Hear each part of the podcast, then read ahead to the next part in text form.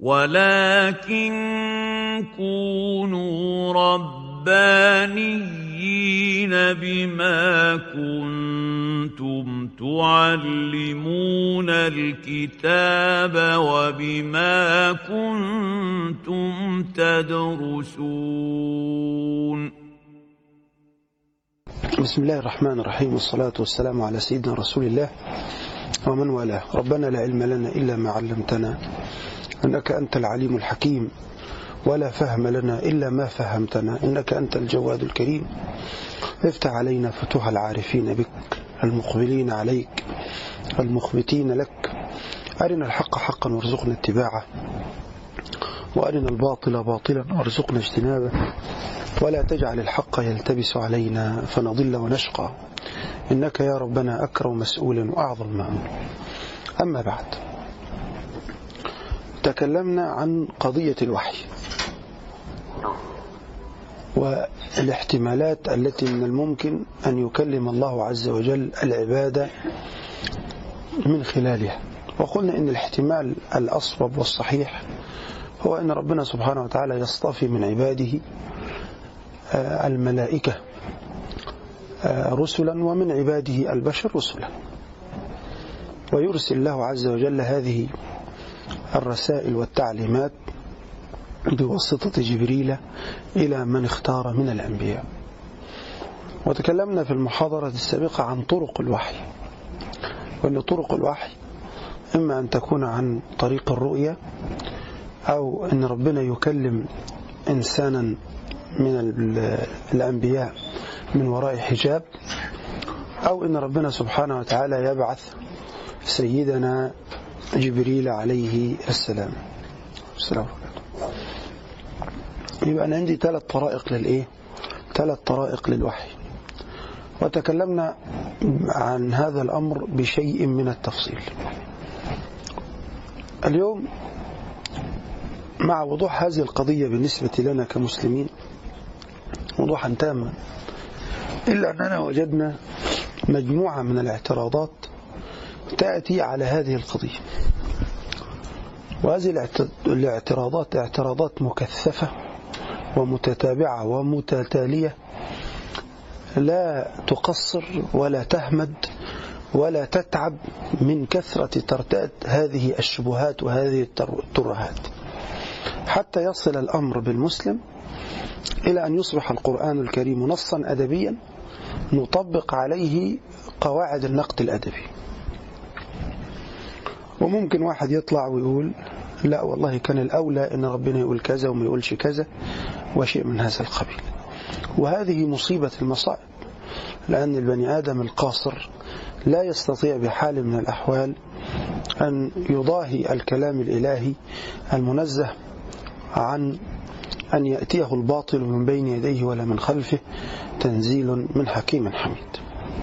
فإحنا كمسلمين أو نحن كمسلمين نقول أن القرآن الكريم ده كتاب ربنا كلام ربنا سبحانه وتعالى نزل به جبريل على سيدنا رسول الله. وأقمنا الأدلة على هذا العقلية والنقلية. جه واحد قال لك لا الكلام اللي أنت بتقوله يا مولانا كلام خطأ وخاطئ وهو في حكم الخطيئة. ليه كلام خطأ؟ قال لك ده محمد صلوات الله وسلامه عليه أخذ القرآن الكريم ده عن معلم. القرآن اللي انت بتقول عليه كلام ربنا. محمد ده خده عن إيه؟ عن معلم. هو أنتم مش في السيرة عندكم تقولون إن الرسول عليه الصلاة والسلام طبعا هو مش بيقول الرسول ولا حاجة بس أنا ما أقدرش أقول غير كده. إن الرسول صلى الله عليه وآله وسلم آه ذهب مع عمه أبي طالب في رحلة إلى الشام وقابل بحيرة. وبحيرة ده راجل نصراني راجل مسيحي يعني. فإذا هو أخذ القرآن الكريم عن بحيرة. ده معلم من المعلمين. معلم تاني معلم ثاني أن سيدنا الرسول عليه الصلاة والسلام أخذ القرآن الكريم عن رجل يصنع الدروع في أعالي مكة. كان يختلف إليه بين الغدوة والرواح فهو كان يعلمه القرآن. طيب ده معلم إيه؟ معلم ثاني. معلم ثالث قال لك ده محمد ده هو عبقري جدا حقيقة يعني يقولوا كده. ولذلك ضحك على الناس كلها. وكان جاء عنده شوية كتب في مكتبة كده وكان بيقعد طولة الليل والنهار يلخص فيهم علشان يأتي لنا بالقرآن. الكلام ده القرآن قاله أصلا يعني الكلام اللي أنا بقوله ده القرآن الكريم قاله. طيب الأولانية اللي هي أنه, خد القرآن الكريم من الإيه؟ من النصارى. من الكتب السابقة. ربنا سبحانه وتعالى قال هذا الكلام. في سورة عندنا في في القرآن الكريم اسمها سورة الفرقان. ربنا سبحانه وتعالى بين في هذه السورة المباركة ما هي حقيقة هذا الفرقان. فقال تبارك الذي نزل الفرقان على عبده ليكون للعالمين نذيرا. يبقى ربنا بيقطع الشك باليقين خلاص. القرآن ده منزل من عندي لهذا الشخص اللي اسمه محمد صلى الله عليه وسلم. طيب هو اللي نزل القرآن ده في إمكانه ينزل القرآن عنده من الصفات والكمالات ما يستطيع معه أن ينزل كتاب زي القرآن؟ قال لك آه. شوف بقى هذه صفاته اسمع.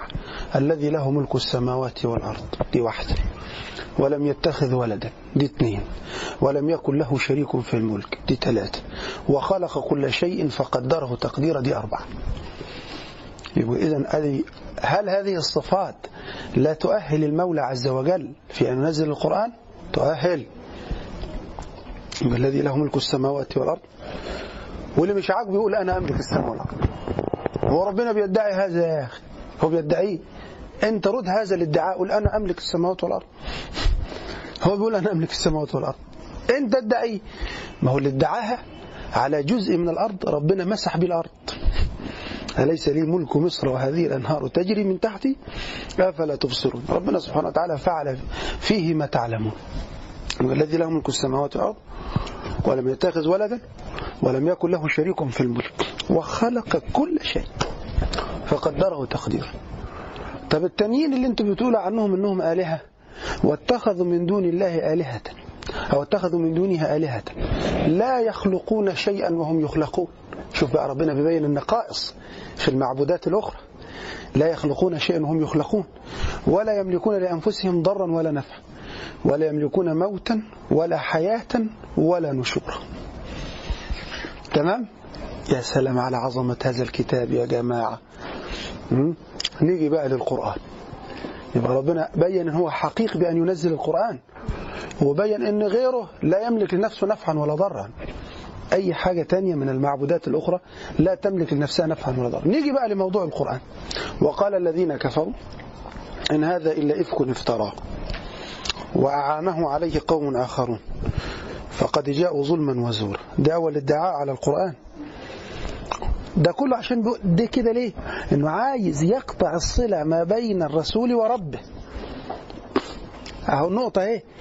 ولذلك من الحماقة بمكان إن حد يتجادل مع واحد في دلالة آية من القرآن. هذه حماقة من الملاحدة أقصد. ليه؟ أنت قبله مؤمن بالقرآن ولا لا؟ مؤمن بالقرآن؟ آه نتناقش. مش مؤمن بالقرآن يبقى أنا الكلام ده كلام في الضياع. أتناقش على حاجة أنت لست مؤمنا بها؟ كيف هذا؟ وقال الذين كفروا إن هذا إلا إفك افتراه. وأعانه عليه قوم آخرون. فقد جاءوا ظلما وزورا. اثنين وقالوا أساطير الأولين اكتتبه. فيتملى عليه بكرة وأصيلا قل أنزله الذي يعلم السر في السماوات والأرض إنه كان إيه؟ غفورا رحيم. ده بالنسبة للقرآن. طب واللي نزل عليه القرآن؟ قال يا راجل يعني هو لا يأكل تعمل يمشي في الشوارع كده بتاع وقالوا ما لهذا الرسول يأكل الطعام ويمشي في الأسواق؟ لولا أنزل إليه ملك فيكون معه نذيرا. أو يلقى إليه كنز أو تكون له جنة يأكل منها. وقال الظالمون إن تتبعون إلا رجلا مسحورا. انظر كيف ضربوا لك الأمثال فضلوا فلا يستطيعون السبيل. يا عظمة القرآن يا جماعة. يبقى هم الاثنين ماشيين على خطين متوازيين. الخط الأولاني أن القرآن ده من عند محمد أيا يكن بقى. الخط الثاني أن محمد ده ولا يسوى. هم قالوا كده قبل وقالوا لو نزل هذا القرآن على رجل من القريتين عظيم. أهم يقسمون رحمة ربك؟ نحن قسمنا بينهم معيشتهم في الحياة الدنيا. ورفعنا بعضهم فوق بعض درجات ليتخذ بعضهم بعضا سخرية ورحمة ربك خير مما يجمعون يبقى إذن هم قالوا إن القرآن ده أخذه محمد من معلم. طب يا جماعة محمد اللي أنتوا بتقولوا عنه ده أمي لم يجلس إلى معلم. لم يقرأ الكتاب لم يؤثر عنه هذا الأمر. ليس لم ينشأ في محيط كله فلاسفة أو كله عباقرة حتى يستقي منهم هذه العبقرية وهذه الفلسفة. يقول لك لا. يا جماعة ده هو كل التاريخ بيقول إن سيدنا محمد ده أمي. وربنا نفى عنه الأمية من شقيها. قال له إيه؟ قال وما كنت تتلو؟ ما بتعرفش تقرأ.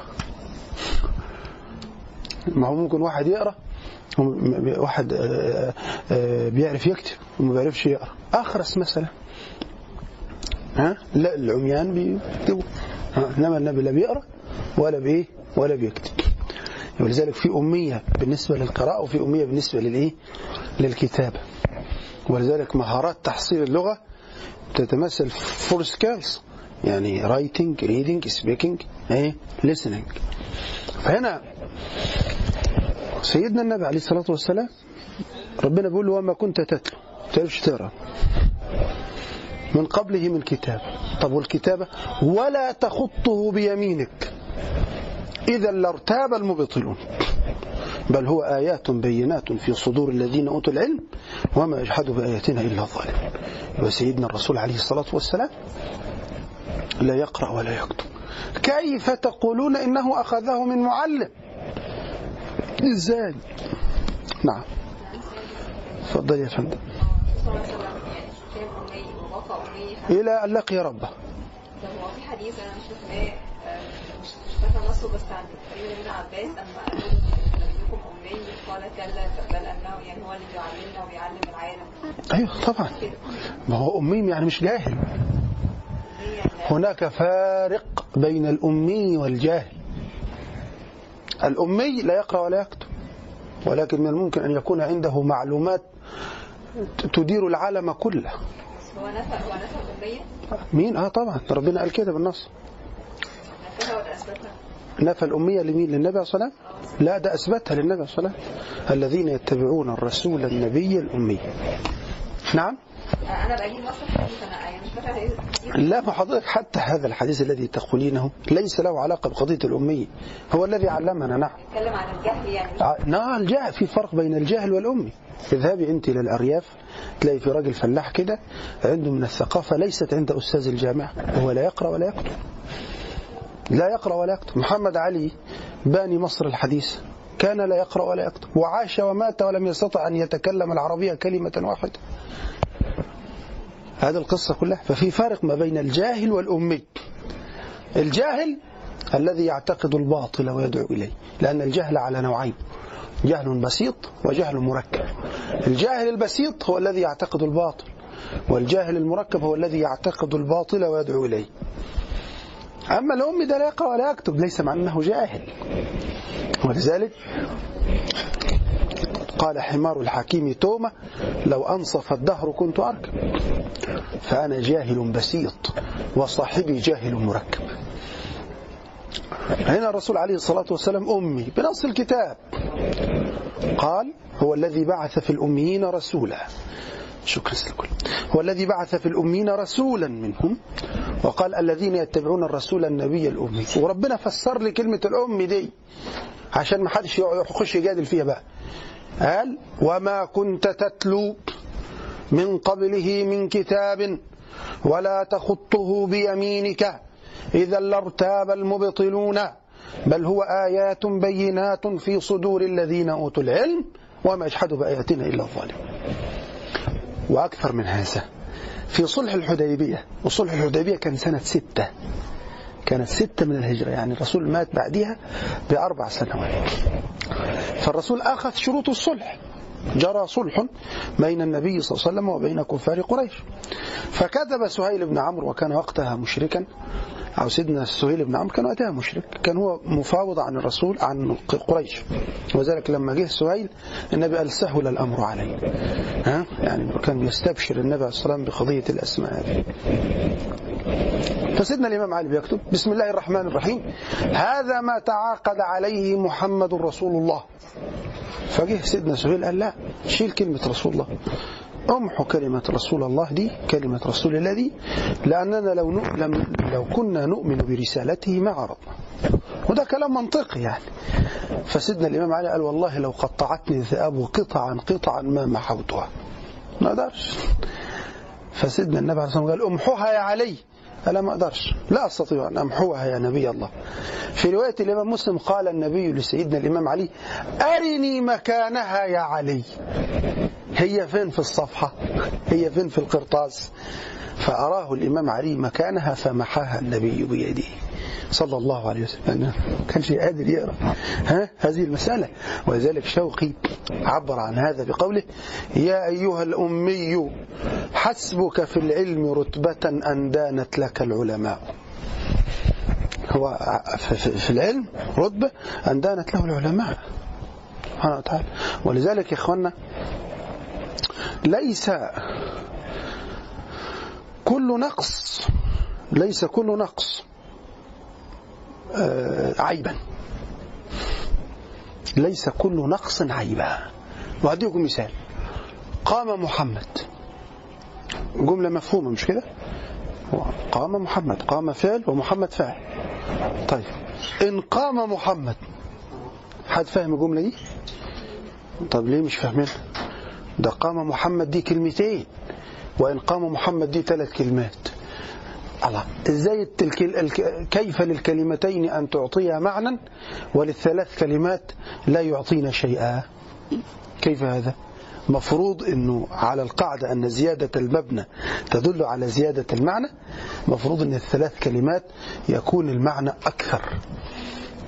أكثر من المعنى الذي تعطيه آه الكلمتان. أهو شال أهو واضح امامنا فالراجل هناك في الحواشي بيضحك بقى. بيقول رأيت أعجوبة يا أهل عصري وفي تأويلها قد حار فكري. يزيد الشيء بالنقصان قدره ويبدو ناقصا إن زاد فدري. يزيد الشيء بالإيه؟ بالنقصان قدره ويبدو ناقصا إن زاد إيه؟ فدري. العوج هذا نقص. ولكن في النخلة لو خرج هذا يسموه إيه؟ الكحف ده ولا إيه؟ على استقامته لشق النخلة شقا. ولكن حتى تكون النخلة مستقيمة ولا يصيبها شيء من داخلها اعوج هذا الأمر بأمر من الله سبحانه وتعالى. فسيدنا النبي عليه الصلاة والسلام أمي لا يقرأ ولا يكتب وده ليس عيبا فيه. صلى الله عليه وآله وسلم. طب شيء كويس. قال لك لا. هو خد القرآن عن معلم. سيبك من قصة الأمية دي الأمية دي بتضحكوا أنتوا بيها علينا. مش معقول يا جماعة واحد هذه الأفكار وهذه الدين يقول لي ما بيعرفش يقرأ ويكتب أمال مين اللي بيعرف يقرأ ويكتب؟ ها؟ ده كلام ممكن يتقال. نرد يا سيدي وأنا متفق معك أنه أخذ القرآن من معلم. من هو المعلم؟ قال لك ده بحيرة. طيب بحيرة على فرض ثبوت القصة. على فرض أن القصة ثابتة. مش كده؟ طيب بحيرة ده النبي قعد عنده كم يوم كم يوم؟ كم ساعة؟ ها؟ نقول يا أخي يقعد سنة.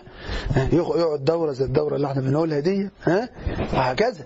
هل ممكن أن يعقل طالب أيا يكن هذا الطالب ذكيا عبقريا أن يستوعب هذا الكم الهائل من التشريعات ومن العقائد ومن الأمور الخلقية ومن هذه النظم التي تضمنها القرآن الكريم؟ هل ممكن؟ ده لو كان ده صحيح يبقى محمد ده ابن الله حقيقة. ده حقيقة. وذلك واحد من المستشرقين عجبني كده وأنا بقرأ له يقول لي كويس إن هو قال إحنا ان أنا نبي. ريحنا. عارف لو ما قالش إحنا إن أنا نبي؟ كنا عبدناه. ها؟ ده حقيقة. ولذلك ليه؟ لأنه ده يعني لما واحد. ده طبعا هنتعرض ليه في خلال إنه القرآن الكريم فحواه يدل على أنه من عند الله.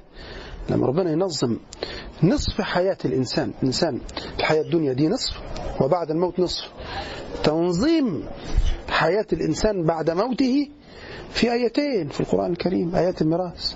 ده يروح كذا ويعمل كذا وياخد كذا ويسوي كذا؟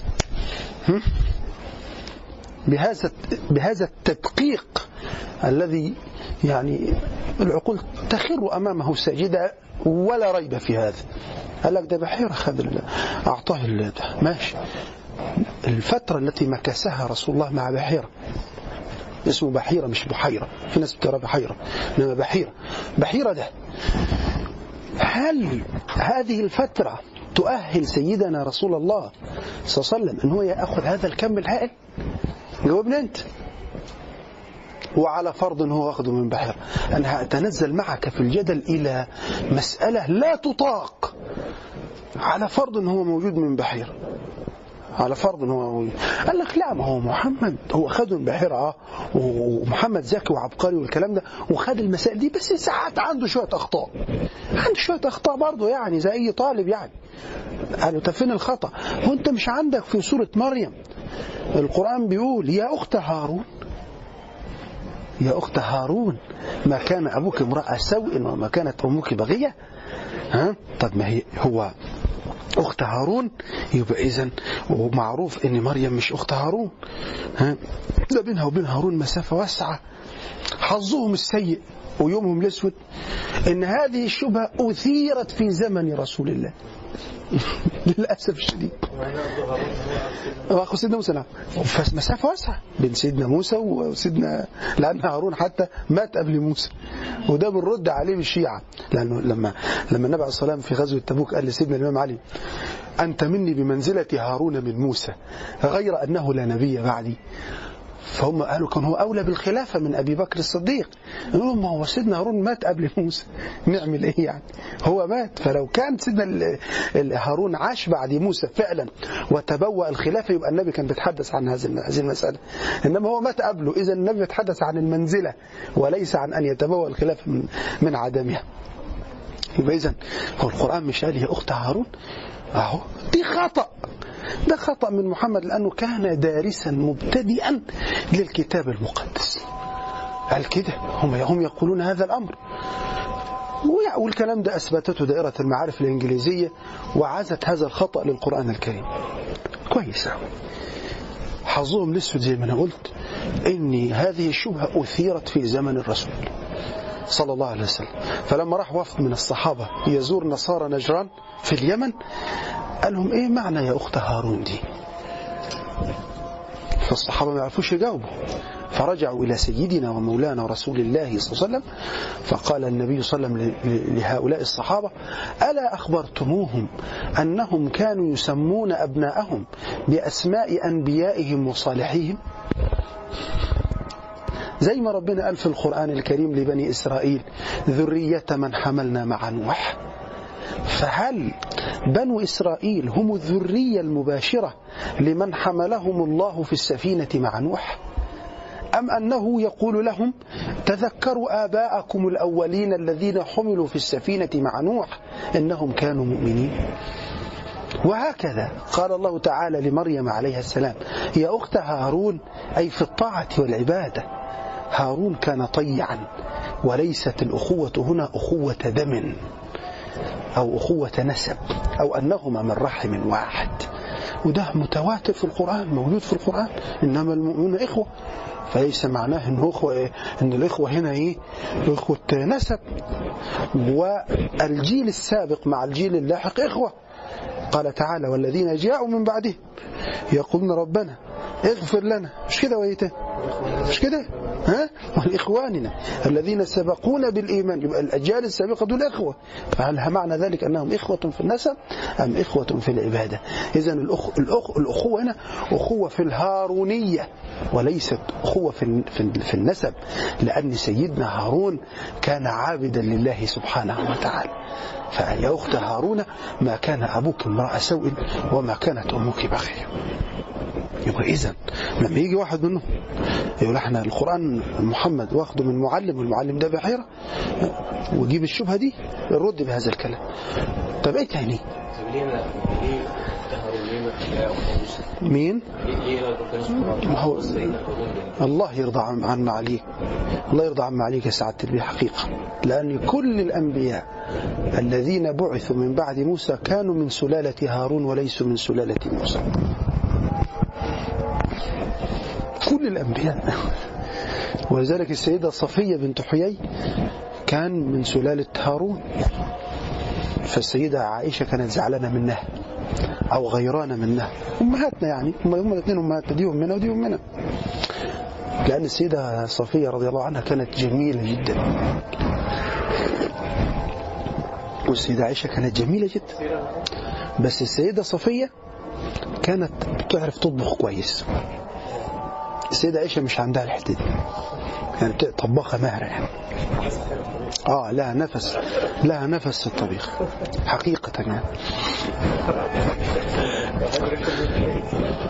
آه ما هو مش أمي فلازم اكون دقت طعمه. ففي يوم من الأيام النبي كان ليلته مع السيدة عائشة. السيدة صفية جهزت طاجن لحمة محترم قوي وبعتته لسيدنا الرسول. فالسيدة عائشة قالت الله! هي بعت طاجن اللحمة دلوقتي عشان الرسول ياكل والصحابة معاه يقول الله الله الله الله الله. طب وجد دلقات في الأرض. فسيدنا النبي قعد مع الصحابة تبسم صلى الله عليه وسلم. وقال غارت أمكم خذوا إناءها وأعطوه صفية وقولوا لها قدرا بقدر وطعاما بطعام. فالسيدة عائشة برضه ما سكتتش. ففي يوم من الأيام يعني الطبق اللي اتكسر ده خده بالطبق بتاع سيدة عائشة وادوه لها بدل اللي اتكسر خلاص والاكل الله عوضنا على الله بقى. راح. آه. وخلاص والرسول كمل المسألة. ودي درس للناس في البيوت. يعني لو واحد فينا يقول لك إزاي؟ إزاي تهز من رجولتي امام مع زمايله مراته عملت مشكلة كبرى. يعني إنما سيدنا مولانا الرسول بيدينا تبسم الغارت امكم خذوا اناءها وأعطوه صفية. فالمهم في الموضوع إن السيدة آه، عائشة قالت للسيدة صفية إيه؟ يا يهودية يا ابنة يهوديين. أنت يهودية وأبوك يهودي وأمك يهودية. آه فراحت السيدة صفية تبكي للرسول. فقال إن عاودتك الحديث فقولي أبي هارون وعمي موسى. ما هو دام ابوها هارون يبقى عمها موسى. وزوجي محمد. تروحي فيا فين؟ آه آه يعني إحنا القدر المشترك بيننا مين؟ سيدنا ومولانا الرسول. بس أنا أتفوق عليك فين؟ في هارون وموسى. ها الصديق رضي الله عنه مهما بلغ هو نعم إمامنا وخليفتنا خليفة الرسول وصاحب قدم صدق في الإسلام ولكن لا يرقى إلى رتبة النبوة. بالانبياء وده تابع لنبي. ما وطئ الأرض مش حديث الرسول ده القرآن نفسه قال كده قال كده في أبي بكر. ما لا ده ده لا مش في أبو ذر بقى مش أبو مش أبو بكر أبو ذر.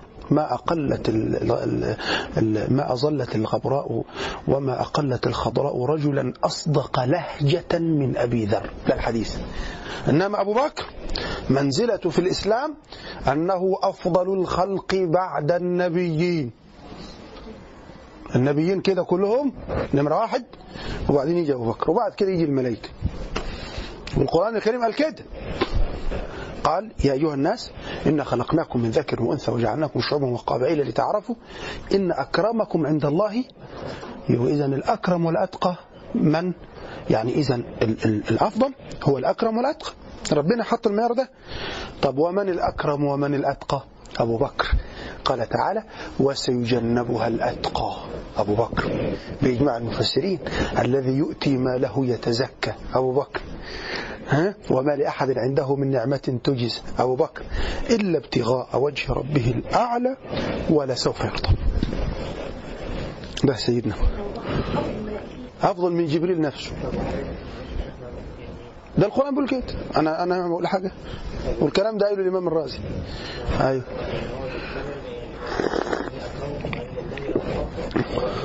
علينا إحنا بعضنا الملائكة. لا يا مولانا. يا مولانا لازم تدرك شيء معين. انت دايما كده ربنا بيخليك تفتح علينا بفتوحات. أبونا آدم سجدت له الملائكة. أبونا الأول آدم سجدت له الملائكة. وذلك لكرامته على الملائكة وأفضليته عليه عليه. وأبو بكر ابن لآدم. واضح مولانا الكريم. دي نمرة واحد. نمرة اتنين زي ما قال الإمام الغزالي في شهوة وفي عقل. إن غلبت العقل إن غلب العقل الشهوة صار الإنسان عند الله أفضل من الملائكة. أي إنسان ممكن يكون أنت.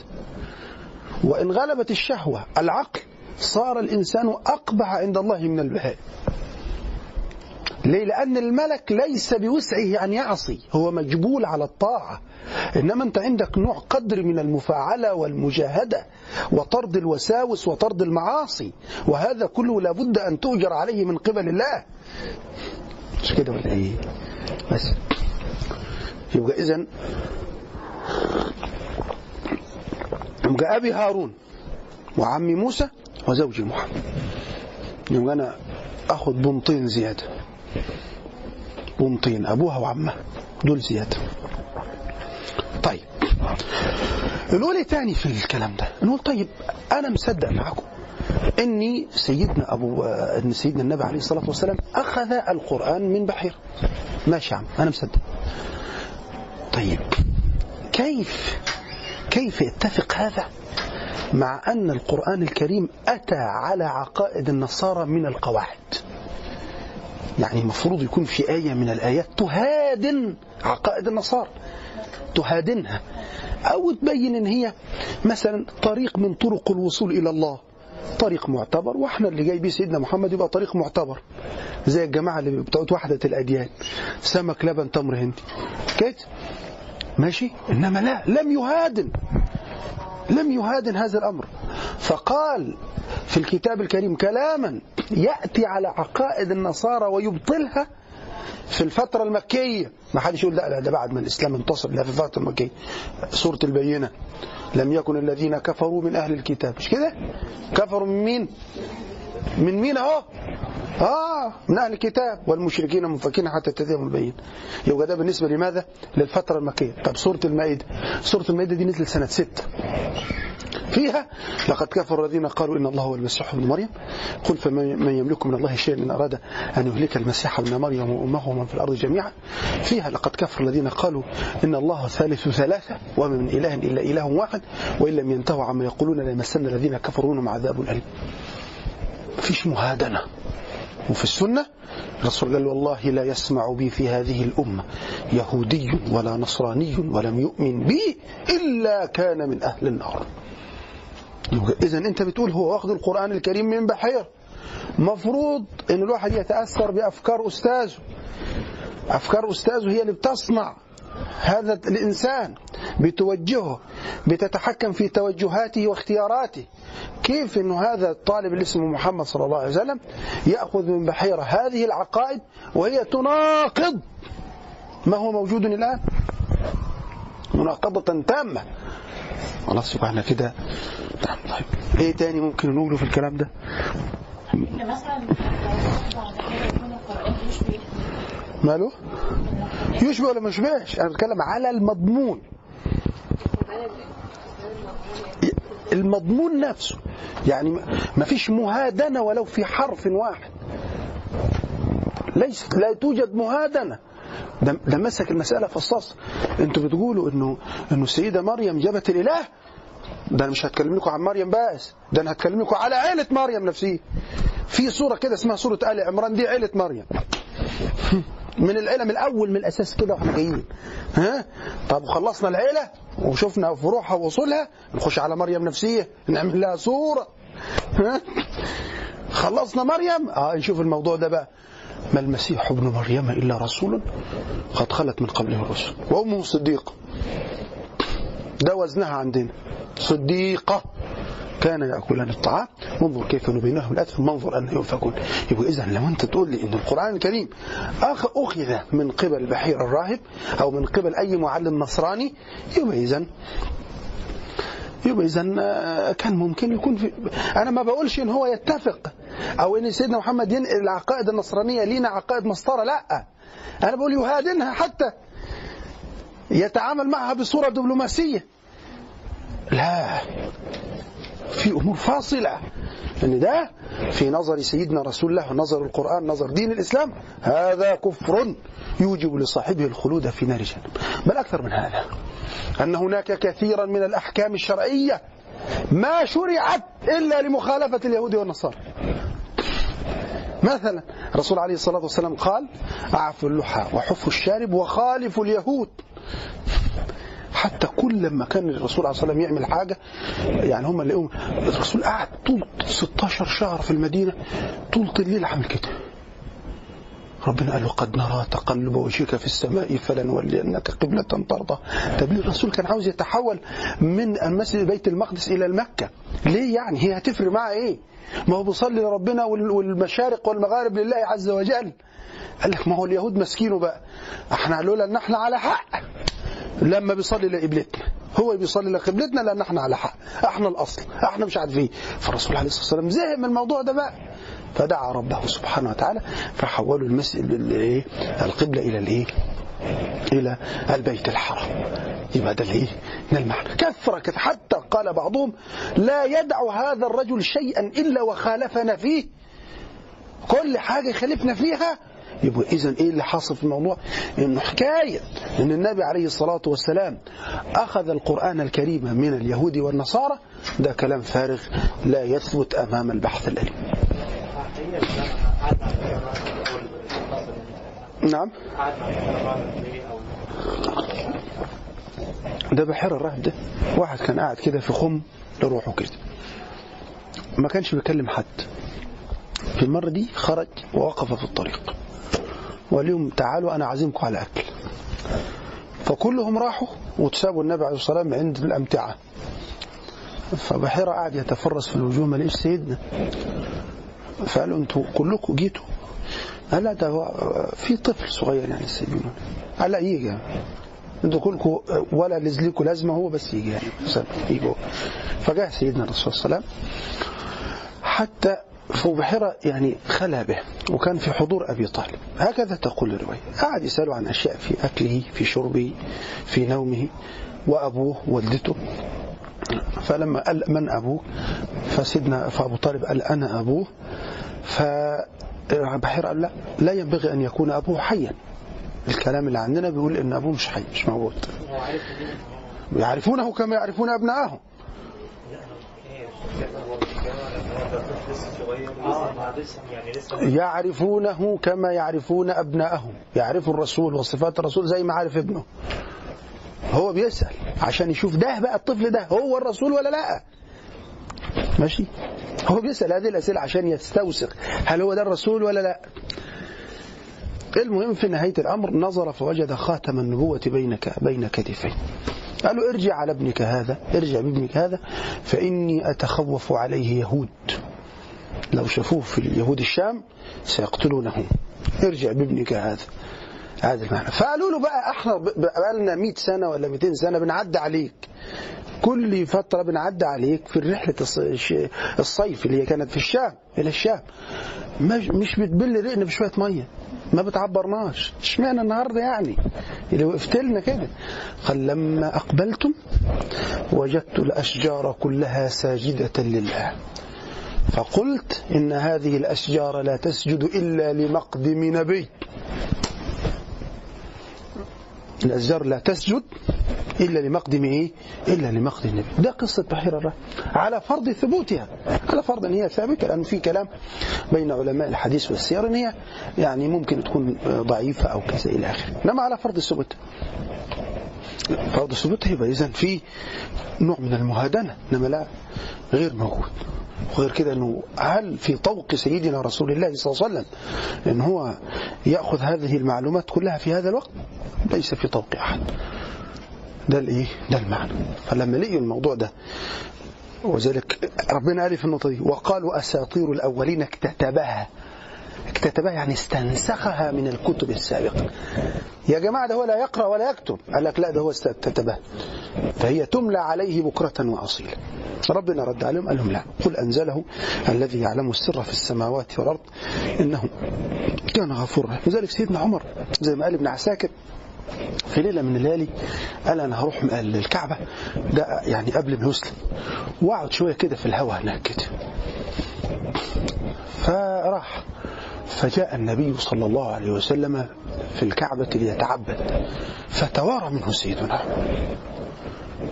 فسد النبي بيقرأ قرآن سبحان الله يعني من من محاسن الأقدار أن النبي عليه الصلاة والسلام بيقرأ في سورة الإيه؟ ها؟ في سورة الحق قال إنه إيه؟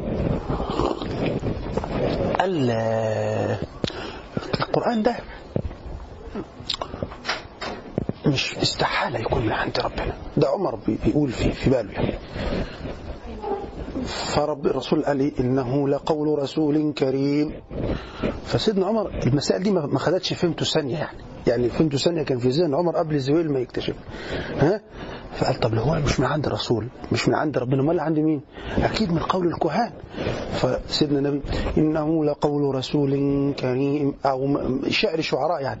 وما هو بقول شاعر؟ قليلا ما تؤمنون. يمكن من كلام الكهان؟ قال وما هو بقول كاهن؟ طب إذا كان هو من عند الرسول ولا من ولا من كاهن ولا من شاعر امال هو؟ فالرسول قال تنزيل من رب العالمين. يعني كأن الخاطر يأتي على ذهن سيدنا عمر بن الخطاب رضي الله تعالى عنه ويجيب عنه رب العالمين. وقال له سيدنا محمد ممنوع. إن هو يضيف حرفا أو ينقص حرفا من الإيه؟ من القرآن الكريم. ولو تقول علينا بعض الأقاويل لأخذنا منه باليمين ثم لقطعنا منه الوتين فما منكم من أحد عنه حاجزين. ده المعنى فلما لقيوا ان موضوع إن الرسول عليه الصلاة والسلام أخذ القرآن الكريم عن اليهود والنصارى ده موضوع مش جاب همه يعني. كلام فارغ. قال لك طب نخترع اختراع تاني. إيه الاختراع التاني؟ قال لك هو خده عن معلم.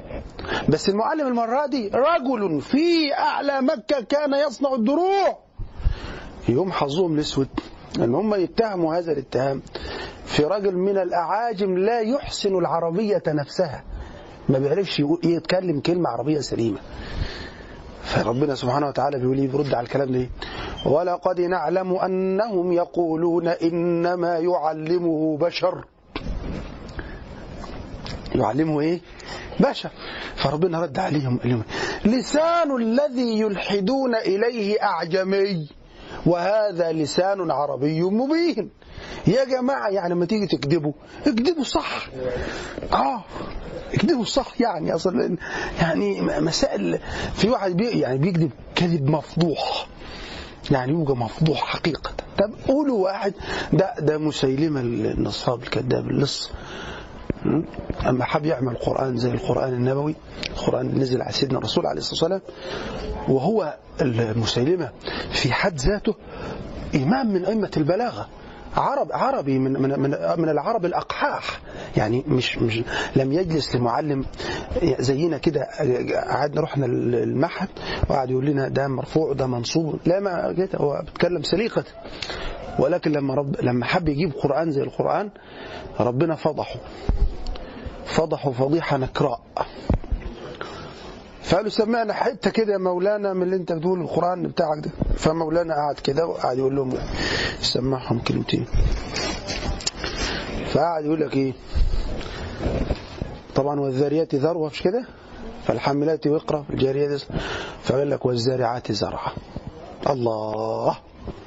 طب وبعد الزارعات الحاصدات حصد طب وبعد الحاصدات؟ عملوا إيه تاني؟ ها؟ الدارسات درس. طب وبعد الدارسات؟ ها؟ الطاحنات طحنة طب وبعد الطاحنات؟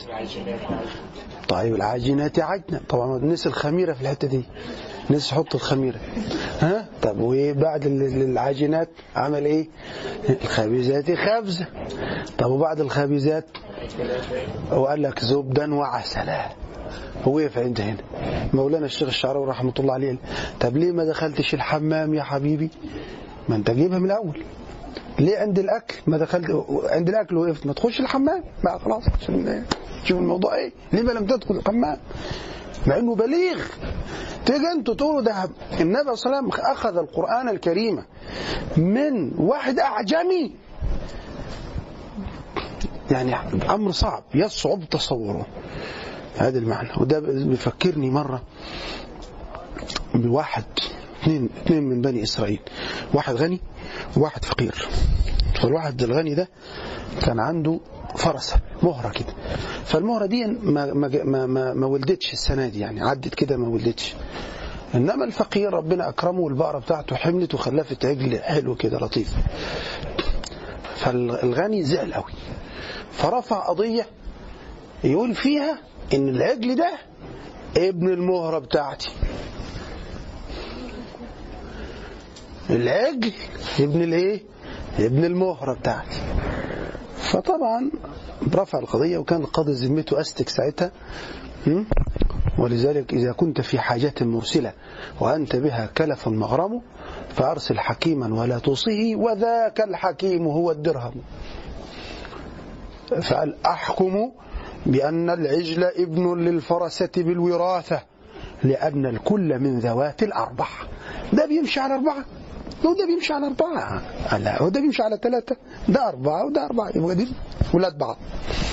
فرفعت القضية لقاضي يتقي الله. فبص في القضية. ماليش فيها قضية وجد ان هي عملية نصب بامتياز. فقال أعتذر عن النظر في القضية. ليه يا سيدنا تعتذر؟ قال لأن دم الحيض قد نزل علي الساعة أنا نزل علي دم حيض.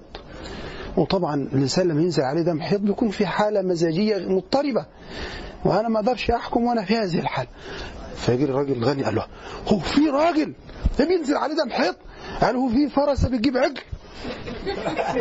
وهكذا.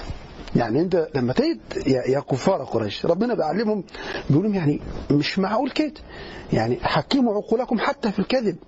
هاتوا كذب يعني متساوي مع بعضه عشان الموضوع يمشي. هذا المعنى.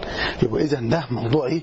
ما ينفعش لم ينفع. حكاية إن إن النبي صلى الله عليه وسلم أخذ القرآن إيه؟ أخذ القرآن عن إيه؟ أخذ القرآن عن معلم. ده أمية الرسول ده نوع من الإعجاز. ولذلك أبو سفيان رحمة الله عليه كان يقول إيه؟ لو كان من كلامنا لعرفناه. لو كان القرآن ده من الكلام المتداول كنا إحنا عرفناه. لأن أي واحد يقول شعرا يقول نثرا يقول خطبة يقول كلاما كان العرب لحوافظهم القوية كانوا يحفظونه ويتناقلونه ويتبارون في إنشاد الشعر وفي كلام في, إلقاء الخطب. ما لم يأتي كلام على هذا النسق. ولو جاء كلام على هذا على هذا النسق كان العرب عرفته. إنما إيه سر إعجاز القرآن أنه لم يأتي على الأنساق الكلامية التي عرفها العرب. ده أمر إيه؟ أمر متفرد. طيب. قالوا إيه تاني بقى؟ الجماعة دول. قالوا لا. إن هو لم يأتي على الأنساق الكلامية التي إيه التي عرفها العرب. العرب دول يعني هم عملوا مصانع لل عملوا مصانع لل للكلمة متاجر للكلمة أسواق أسواق للكلمة.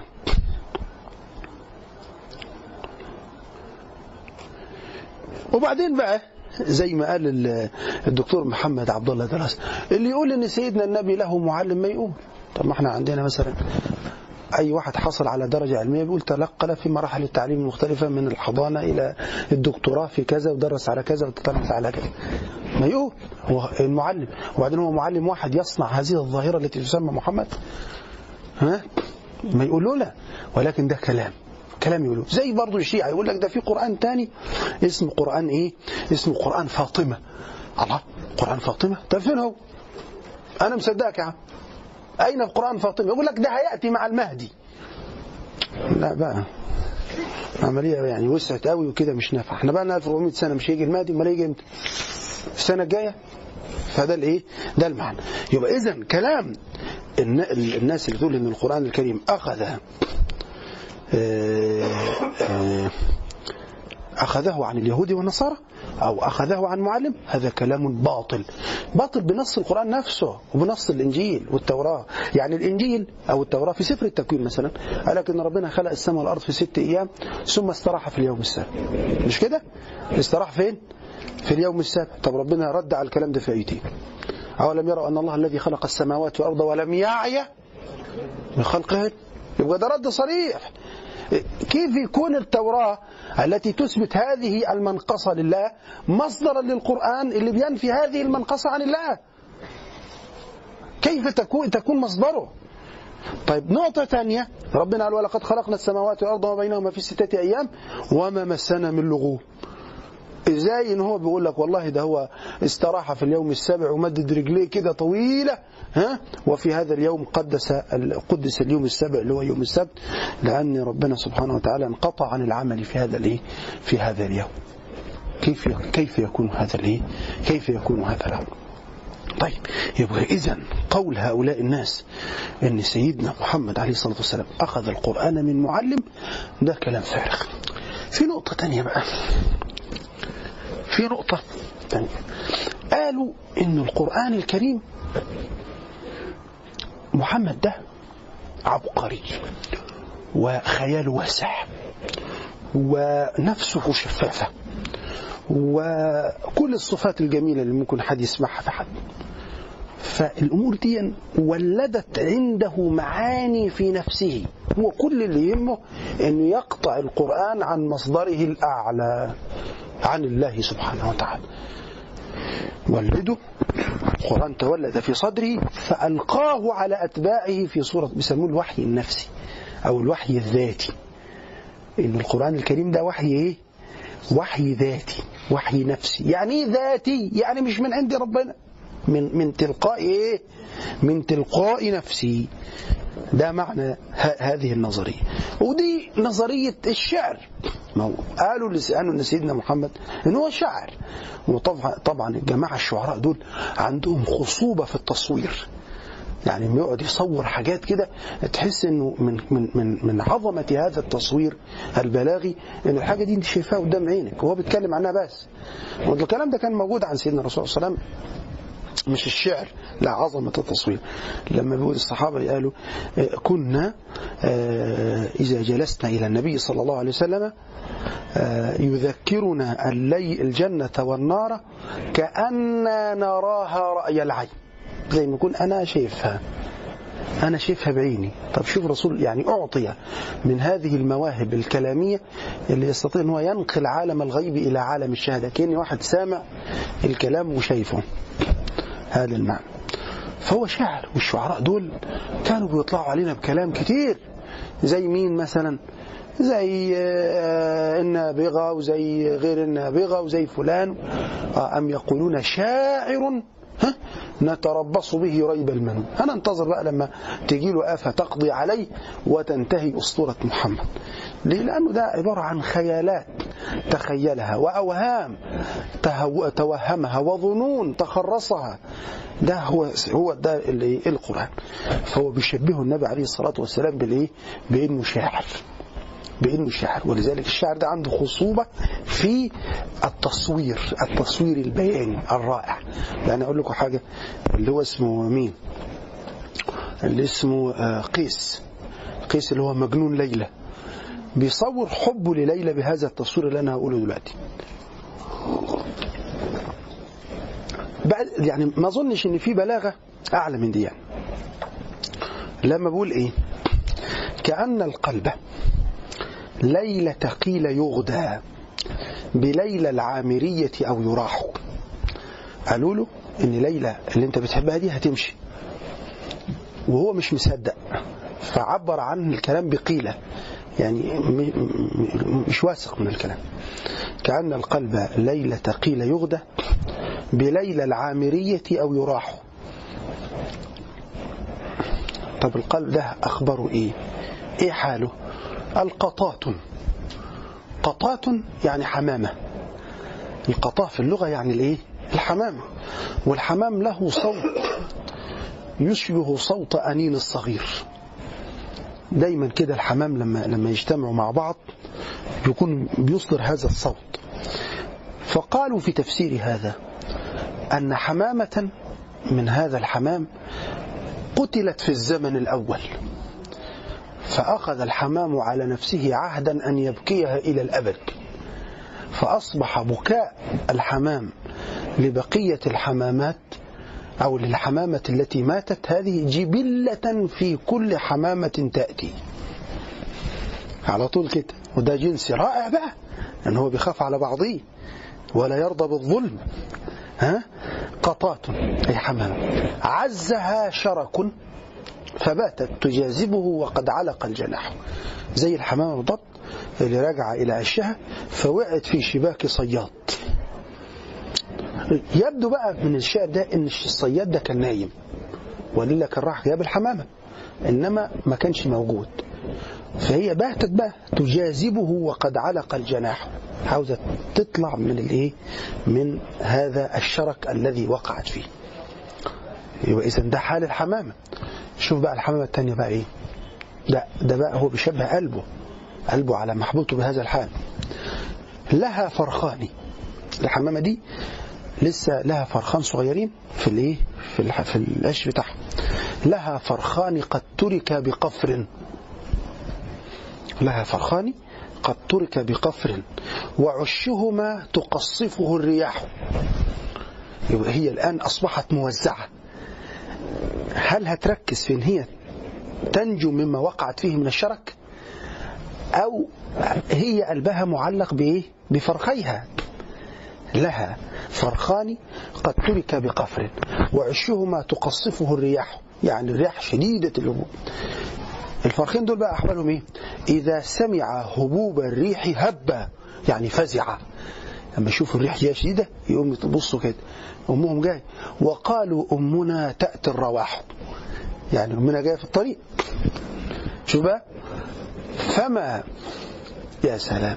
فما طبعا هو يبدو إن ليلى بقى تأكد لي ان هي مشت خلاص سابت البلد ومشت فلا بالليل نالت ما ترجى ولا بالصبح كان لها برح. يعني أصبحت موزعة كما هي.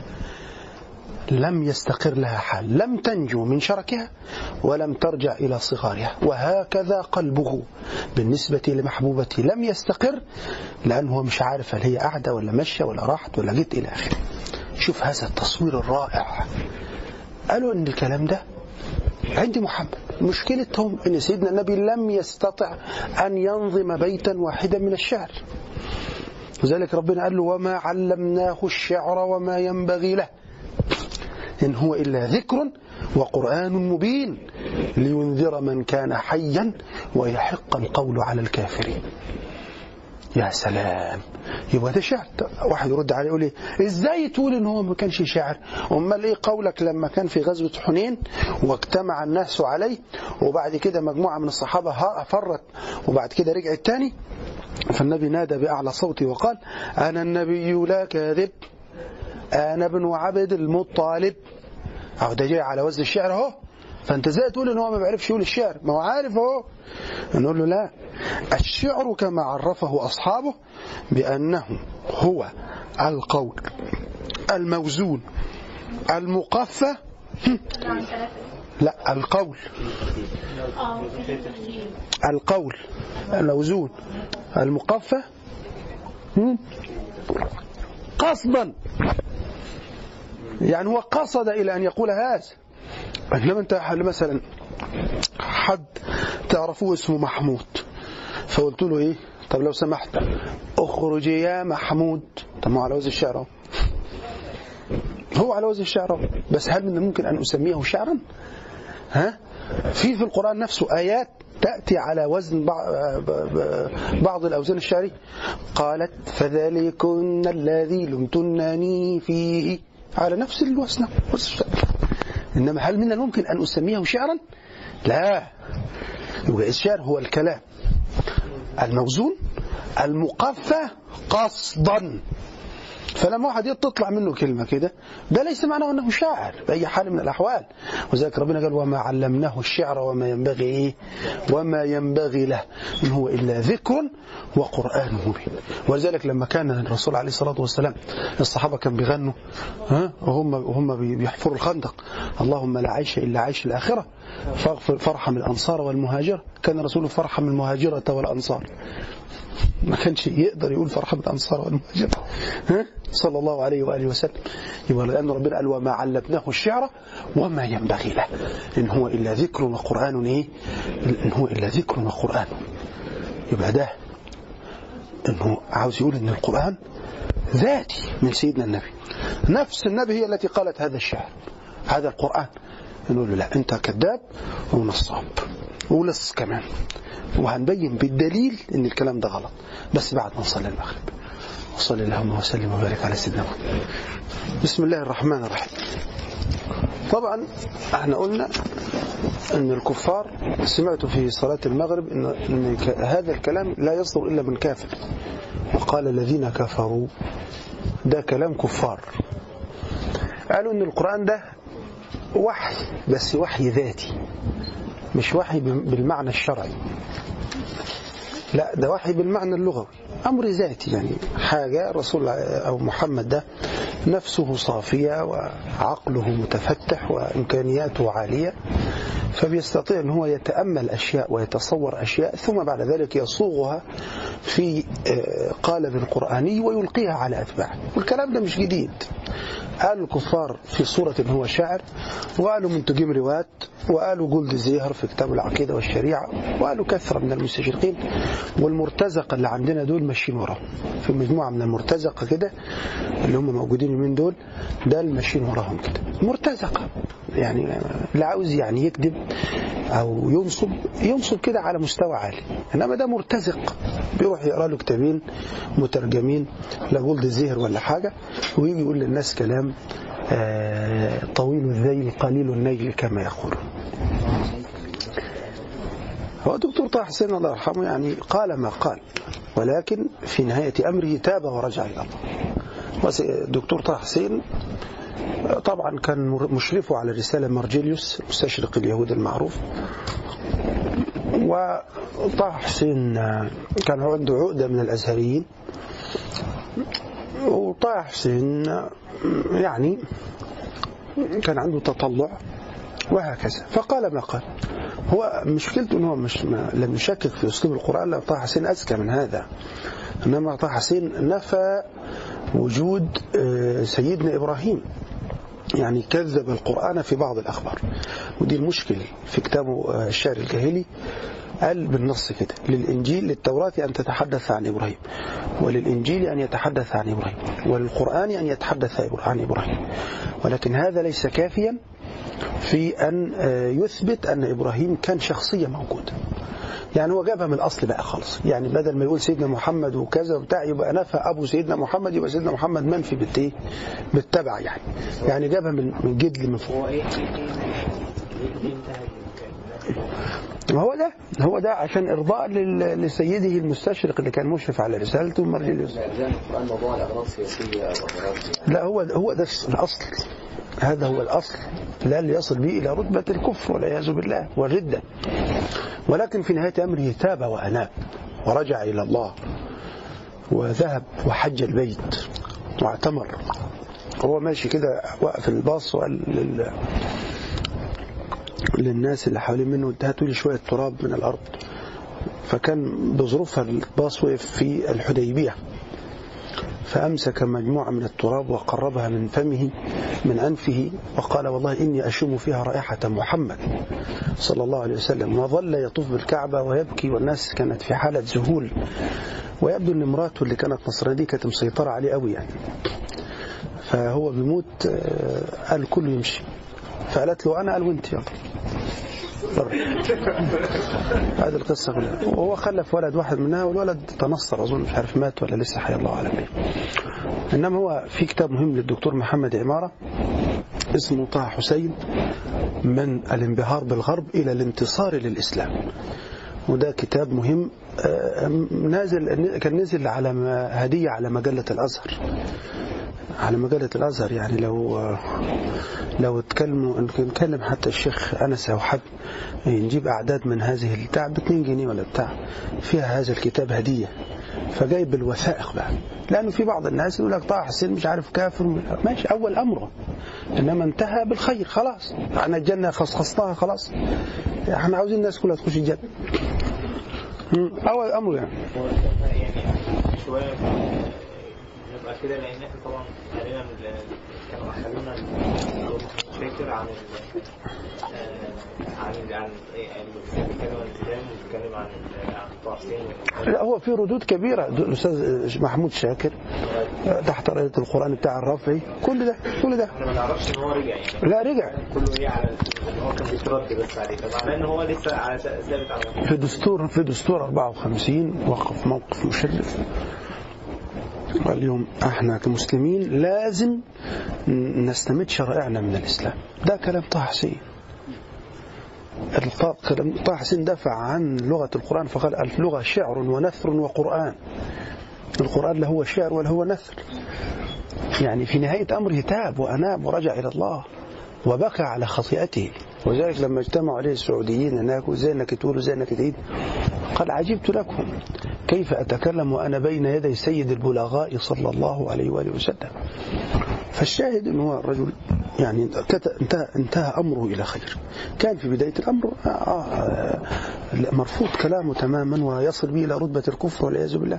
ولكن من تاب تاب الله عليه. إيه إيه المشكلة هذا؟ ليس هناك مشكلة. من الانبهار بالغرب إلى الانتصار إلى الإسلام.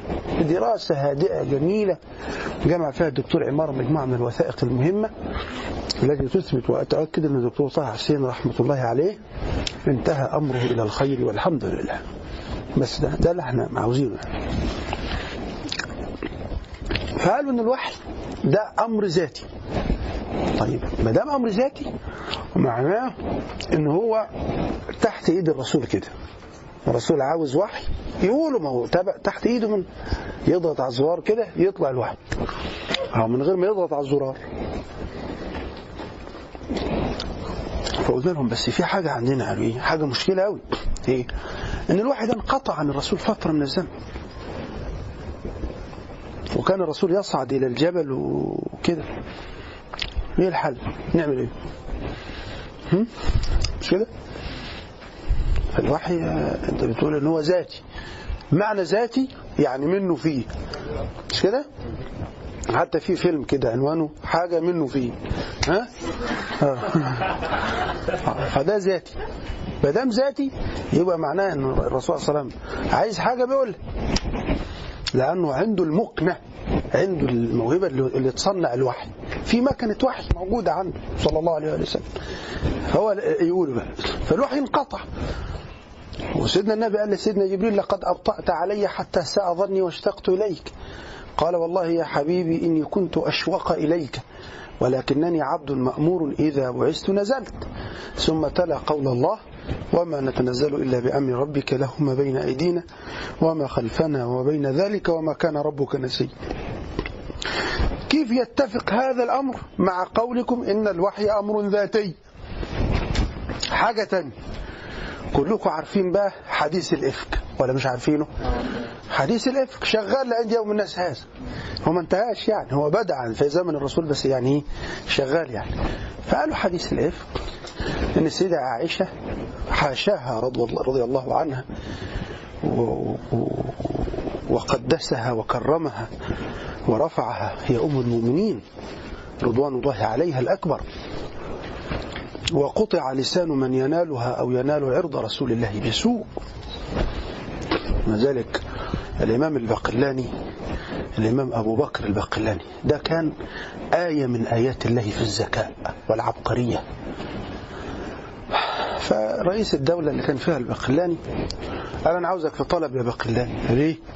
قال تروح سفير من قبلي لهرقل ملك الروم.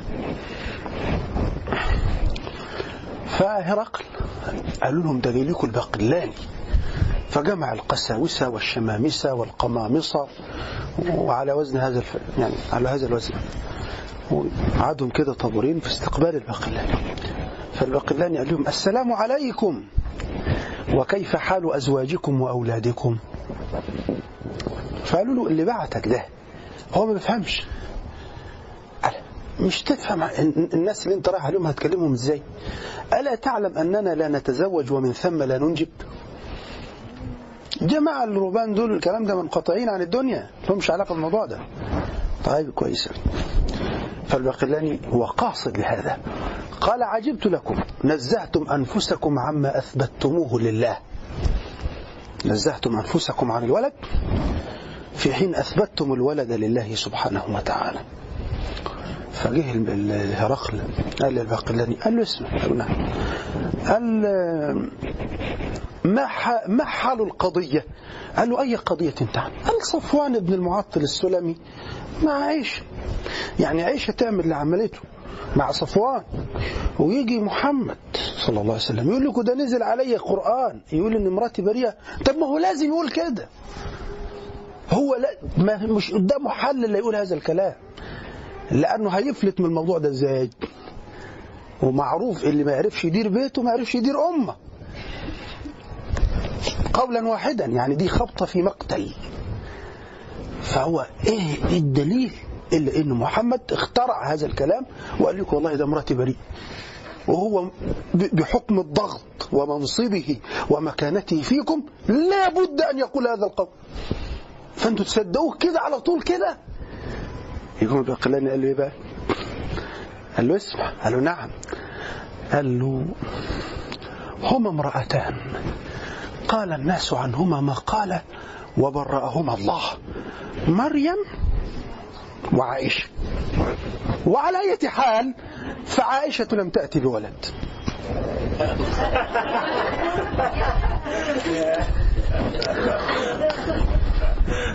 جدا جميل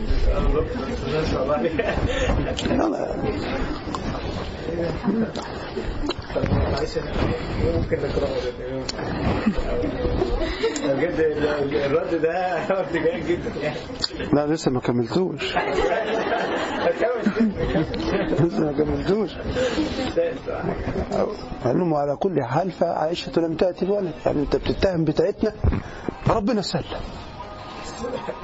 ده على فرض. أنا متنزل معاه آه ربنا سلم طب اللي معاه العيل دي نعمل فيها إيه؟ اللي معاه العيل دي نعمل فيها إيه؟ اللي معاه عيسى ده عيل. أهو. ماذا نصنع بها؟ أيها الكذبة. فإذا كنت قد قبلت براءة القرآن في من معها الولد فيجب عليك حتما أن تقبل براءة القرآن في من لا ولد معها. لأن القرآن الكريم هو الكتاب الوحيد الذي برأ أمنا مريم عليه السلام. لا توراة اليهود برأته ولا إنجيل النصارى نفسه برأه. يعني افتحي أما تروحوا كده افتحوا إنجيل مت إنجيل متى ولوقا هتلاقوا في حاجة اسمها نسب سيدنا ومخلصنا يسوع المسيح.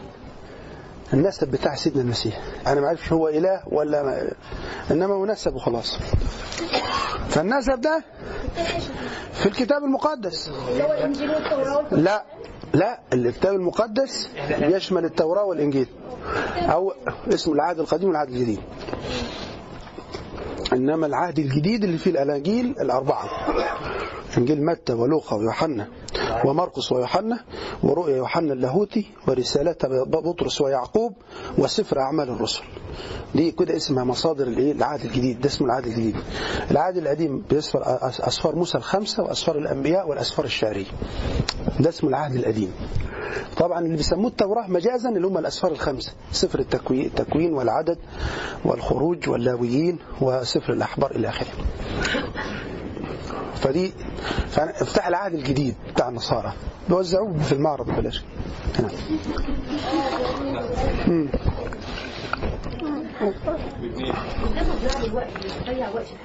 لا لا واضح.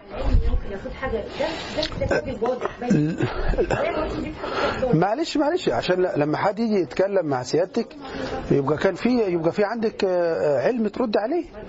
بقى بالظبط في في في في نسب المسيح أربع نسوان. في أربعة. راعوث وسامار وبتشبع وإيه؟ ورحاب. هذه أربعهم. راعوث وسامار ورحاب وبتشبع الأربعة دول بنص العهد القديم ارتكبوا الخطيئة وهم في نسب المسيح. إذا خلاصة النسب إن المسيح ده ابن غير شرعي. لأن أجداده غير شرعيين. إنما الذي برأ الذي برأ المسيح وأمه هو الكتاب الذي نزل على النبي محمد. بس.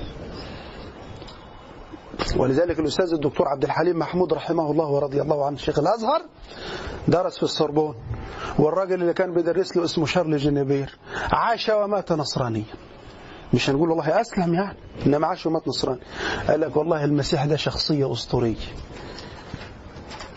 ما فيش حاجة اسمها المسيح. ليه يا مولانا؟ ليه المسيح مش موجود؟ قال لك لأن أما تقرأ الكتاب ال ال الإنجيل تجد أن الكلمات المنسوبة للمسيح قليلة جدا.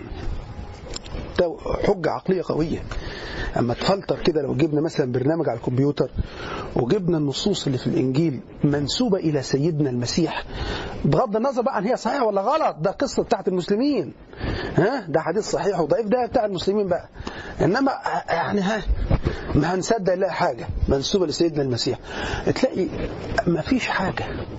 الكلمات المنسوبة كل كل الإنجيل منسوب إلى بولس إلى لوقا إلى متى إلى يوحنا. ما فيش حاجة مرفوعة إلى سيدنا المسيح. إزاي بقى تقول إن المسيح كان موجود؟ ده الكلام اللي موجود في الإنجيل ما فيش كلام منسوب ليه. لما أجي أجمع شوية الكلمات اللي بيقولوا عنها إن المسيح قالها مثلا؟ ما توصلناش إلى إن في شخصية اسمها المسيح. ده الراجل النصراني بيقول كده وكاتب كتاب طبعا دار المعارف كان ترجمه الإمام الأكبر اسمه المسيحية نشأتها وتطورها قال كده وبعدين اذا الدليل على ان المسيح جاء ده مين؟ القران هو اللي قال ان في المسيح. جاء مش حاجة تانية. هم؟ لذلك الجماعة النصارى دول لو, لو, لو هم كده على حق. كان حبوا جزمة سيدنا النبي. صلى الله عليه وآله وسلم. لأنه برأ السيدة البتول عليها السلام برأها وقال اللي يقول عنها حاجة مش كويسة في جهنم خالد كافر بملة محمد. مش مش مش مش ارتكب خطأ عادي.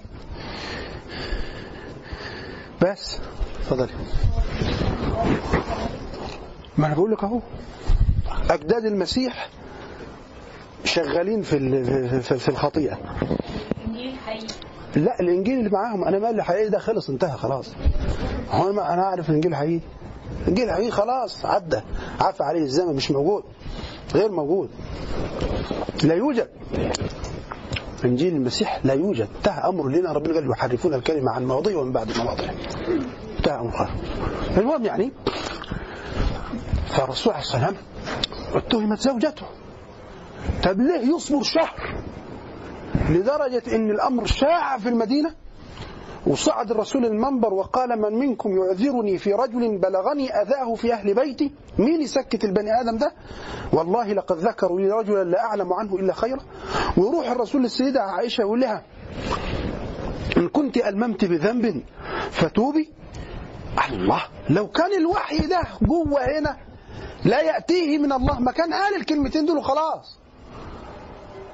إنما ده الوحي بيجي من عند الله من عند الله سبحانه وتعالى. ها؟ ده الوحي. طيب الرسول عليه الصلاة والسلام كان يسأل في المسألة. يقول ما عنديش فيها جواب. ليس عندي فيها جواب. حتى يأتي الوحي. طب لما يكون الوحي يعني ذاتي من داخله صلى الله عليه وآله وسلم ما كان يرد على طول بقى. ها؟ زي الشيخ حسب الهوى.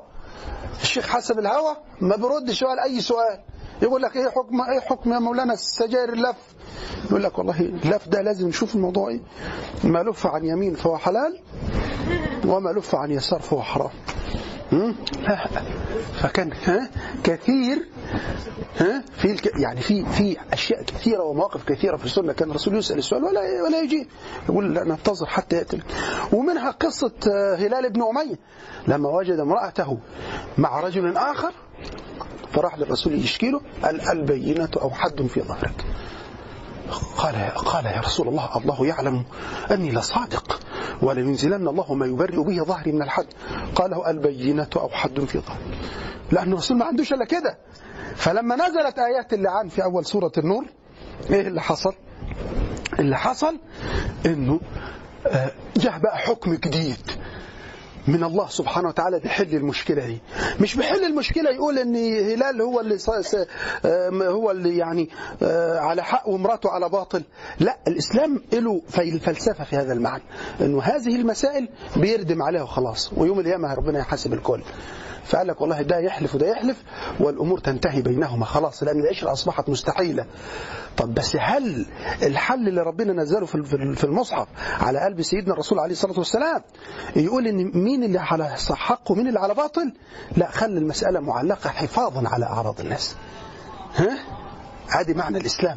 ده الإسلام العظيم. فهنا الرسول لو كان الوحي ده عنده من داخله طب ما كان أول ما جه له يقول لك طب خلاص ويقول بقى على طول. ها؟ لا ما عندوش الوحي أكثر من هذا. في عندنا في القرآن الكريم أكثر من آية للعتاب. مش كده ولا إيه؟ عفى الله عنك لما أذنت له. دي آية. يا أيها النبي لما تحرم ما أحر الله لك؟ دي آية. ولو تقول علينا بعض الأقاويل دي آية. عبس تولى أن جاءه الأعمى ومدرك لعله يزكى هل من الممكن إن هو الوحي الذاتي ده ينتج آيات تعاتبه صلى الله عليه وآله وسلم؟ هل ده يجوز؟ الواحد لما يجي يتكلم بيتكلم كلام كويس. إنما أنا أكتب معاتبا نفسي. أقول ده وحي من عندي من داخلي. ده كلام ما ينبغي ولا يصح أن يقال عن القرآن الكريم. هذا المعنى. طب هو لو القرآن الكريم ده من من من ذات الرسول عليه الصلاة والسلام؟ ليه الرسول ما قالهوش مرة واحدة وخلصنا؟ وده اللي طلبه الكفار. وقال الذين كفروا لولا نزل عليه القرآن جملة واحدة. هو رب محمد منتظر يشوف الأحداث إيه؟ عشان ينزل الآيات اللي تحل المشاكل. طب ما ينزل الآيات قبل كده ونشوف الأحداث هتصدق الآيات ولا لا. ها؟ هم بيقولوا كده بس هم الجماعة الكفار دول كان عندهم عقل مش زي المرتزق اللي هنا دول دول مرتزق والله كان عندهم عقل تماما يعني يعني أدي سؤال ده سؤال منطقي. أنت مش بتقول إن ربك ده قادر؟ ما ينزل القرآن مرة واحدة. هو يعلم ما كان وما يكون وما سيكون؟ خلاص ينزله مرة واحدة وهنشوف الأحداث تصدق ولا ما تصدقش.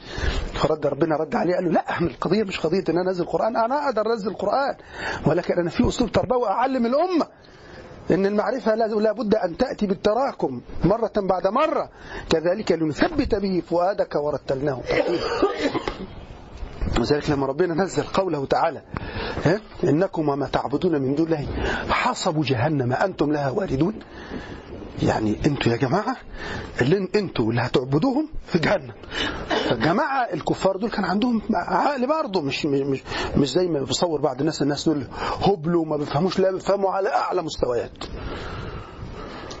راحوا لسيدنا النبي عليه الصلاة والسلام قالوا له، طيب والمسيح؟ ما هو عبد من دون الله. ها؟ هيخش النار؟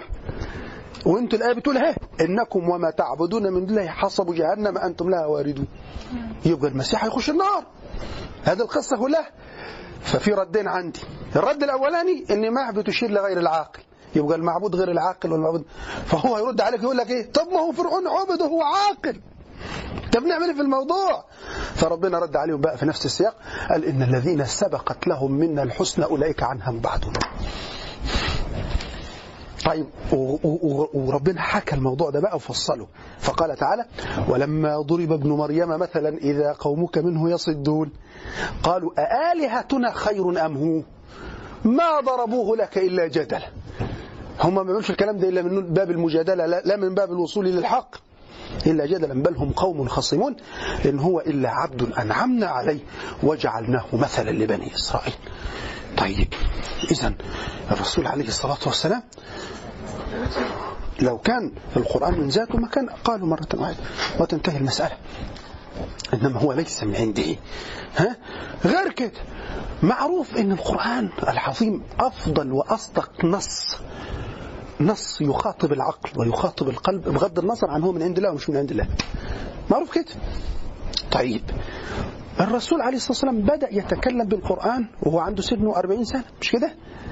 طيب معروف كده في المثل العامي الديك الفصيح في البيضة بيصيح مش كده؟ تديك تلاقي الولد اللي هو النبغة من هو صغير نبغة بيلقط بدري كده وبتاع وله أفكار وحاجات زي كده يقوم يتراكم مسألة تتراكب تمام ويصل يصل إلى ما يريد الله تعالى أن يصل إليه. طيب كويس أوي. الرسول قعد 40 سنة ما ينطقش مش حاجة ما هو ما عندوش حاجة. 40 سنة. بعد سن ال 40 نزل عليه الوحي. فربنا بيقول له قول للجماعة دول قل لو شاء الله ما تلوته عليكم ولا أدراكم به. فقد لبثت فيكم عمرا من قبله. أفلا تعقلون؟ يعني يا جماعة مش كده؟ أنا قعدت أربعين سنة لا أتكلم وليس عندي ما أقوله وعايش مع الناس. وكان أي واحد فيكم عنده حاجة غالية بحطها عندي أمانة. وزع صيتي بأنني أنا الصادق الأمين. بعد أربعين سنة نزل علي هذا القرآن. وبقول لكم مش من عندي؟ ده من عند الله. طب لو هو من عندي. على فرض كان مقدماته ظهرت علي. كنت ارتدت المجالس والأسواق أخطب في الناس بالقرآن أو أخطب بكلام يشبه القرآن إلى أن يتطور فيصل هذا النص إلى هذا الكمال. إنما لم أنطق بكلمة واحدة. كيف يكون القرآن من عندي؟ ولذلك الجماعة الكفار برضو أذكياء برضو يا أخي. راحوا لسيدنا النبي وقالوا له اسمع قالوا لي قال إحنا نؤمن بيك وكل حاجة بس هات لنا قرآن تاني. هم بيسألوا السؤال ده ليه؟ آه عشان يشوف سيدنا محمد بإمكانه أن يبدل القرآن أم لا. فلو بإمكانه أن يبدل القرآن يبقى بإمكانه أن يضع قرآنا جديدا. فربنا رد عليهم وقال لهم إيه؟ ها؟ قال لهم إيه؟ وقال الذين كفروا وقال الذين لا يرجون لقاءنا ائتي بقرآن غير هذا أو بدل. يجيب قرآن جديد لانك. يتعمل لي إكسسوار للقرآن الجديد القرآن اللي, أنت نزلته ده. تشيل وتحط وتعمل. قل ما يكون لي أن أبدله من تلقاء نفسي. إن أتبع إلا ما يوحى إلي. إني أخاف إن عصيت ربي عذاب يوم عظيم. قل لو شاء الله ما تلوته عليكم ولا أدراكم به فقد لبثت فيكم عمرا من قبله أفلا تعقلون؟ هم الجماعة الكفرة قالوا ممكن يكون فعلا محمد كان مخبي النبوغ ده عنده. فيستطيع أن يأتي بالقرآن. فإحنا هن إيه؟ هنختبره. نقول له لا إحنا هنؤمن بيه كل حاجة بس القرآن ده شيله وهات قرآن جديد. أو بدل القرآن ده. بدله. قدم وأخر فرسول المنع الكلام لأنه حتى لو الرسول بدل حرف واحد حرف يبقى إذا الباب ده موجود. لم يفعل النبي صلى الله عليه وسلم. انتقلوا إلى أمر آخر. إيه الأمر الآخر؟ قالوا طيب إيه المانع؟ إن إحنا نصل إلى اتفاق وسط. وأنت تعبد إلهنا يوما ونعبد إلهك يوما. عايزين نعيش مع بعض. عايزين يبقى في توافق. موجود. لازم يكون المسائل دي موجودة. الرسول قال إيه؟ ربنا قال له إيه؟ قل يا أيها الكافرون لا أعبد ما تعبدون. لأن الرسول لو أقر المبدأ مجرد المبدأ معناه يبقى الأصنام دي في مساواة الله. يبقى إذا تستحق أن تعبد. تبقى أنت زعلان ليه يا محمد؟ لا لا لا لا لا. لا أعبد ما تعبدون ولا أنتم عبدون ما أعبد ولا أنا عبد ما عبدتم. وبعدين لك ولا أنتم عبدون ما أعبد برضه تاني. طب ليه كررها؟ طب ما إحنا فهمنا خلاص لا عبدوا ما تعبدون. قال لك ما هو ممكن علاعيب السياسة يقول لك طيب يا عمي ميل شوية هنا خلي الأمور تمشي كده. لا دي لا مفاوضة فيه. لكم دينكم ولي إيه؟ لكم دينكم ولي دين. كان في سؤال هنا؟ عاوز تقول إيه؟ خلاص كده. طيب قول. آه. إيه؟ يعني ما قالوش ان أنا دلوقتي مثلا انت الايه وبعد شوية تاني أو كمان شوية ده معناه ان انت كده انت لا لا لا لا. مشكلة يا مولانا هم فاهمين. هل النسخ هذا من عند محمد؟ يعني هم القصد آه لأن مع- هو ده حجه على إن أنت بتحط القرآن من عندك. إنما إيه؟ إن أنت جبت آية لما كنت جبتها من الأول صح. تجيبها ليه وبعد كده شوية تغيرها تاني. لا هي القصة في النسخ مش إن الآية الأولى اللي نسخت خطأ والنا- وال- والآية دي صح. لا الآية الأولى التي نسخت عالجت موقفا محددا. وشاء الله عز وجل ألا تستمر. فنزلت الآية الدائمة بعد ذلك. يعني حاجة استثنائية بتعالج موقف ما. واخد بالك ده معنى اللي هي النسخ. ومع هذا الذي ينسخ هو الله إنما هي مشكلتهم هم إنهم عاوزين سيدنا النبي يتدخل. من هو؟ الكفار لا الكف... اللي, اللي, اللي أثار دي مش الكفار اللي أثار دي اليهود. أيوه أنا ده بس اليهود اثروها عشان إيه؟ مش عشان النبي النبي ولا لا؟ عشان إن هو ما فيش نبي بعد موسى. فأنت لما تيجي تقول لي إن شريعة محمد نسخت شريعة موسى أو شريعة عيسى ها؟ واخد بالك يبقى اذا معناها إن محمد ده نبي فعلا. هو قال لك لا ده مفيش نسخ. والشرائع لا تنسخ. خلاص. النسخ هو الإزالة. تقولين نسخ. لا دي, دي ما هو انت بتستنسخ بتعملي نو- بتعملي منه حاجة جديدة. إنما كل كلمة الاستنساخ غير كلمة النسخ. النسخ هو الإزالة. تقول نسخت الشمس الظل أي أزالته تمام كده؟ وفي الشرع ابطال أو إلغاء حكم شرعي سابق لحكم أو حكم شرعي حالي يبطل حكم سابق لمتأخر عنه يعني متأخر عنه يعني بالظبط عدة المرأة كانت اول الاسلام كان سنة تقعد في البيت سنة التي مات زوجها متاعا إلى الحول غير إخراج. فربنا سبحانه وتعالى نظر إلينا برحمته قال لا صعب قوي كده. فنسخ المدة وخلاها آه، تلت أربع شهور وعشرة أيام. والآيتين موجودين في سورة البقرة. طيب ليه؟ ليه؟ طب ما كان شال الآية دي؟ خلاص شالها وخلاص قال لك والله عشان لما نقراها ندرك مدى نعمة الله علينا النعمة الإلهية. بس. لأنه هو كان التشريع كده إحنا أصلا عبيد. ومعنى عبيد إن إحنا ننفذ الأمر. ولو أن كتبنا عليهم أن اقتلوا أنفسكم وأخرجوا من دياركم ما فعلوه إلا قليل منهم. فلو ربنا كتب علينا في القرآن إن إحنا نقتل انفسنا ونخرج من بيوتنا لابد أن ننفذ الأمر. ولو أنهم فعلوا ما يوعظون به لكان خيرا لهم وأشد تثبيتا. فإحنا عبيد. فربنا سبحانه وتعالى نظر إلينا برحمته فنسخ المده خلاها من سنة إلى ثلث هذه المدة. زي الصلاة. لما كانت خمسين صلاة فالرسول جعل يراجع ربه في رحلة الإسراء حتى نسخت إلى إيه؟ إلى خمس في العمل وخمسين في الأجر والثواب. نعم.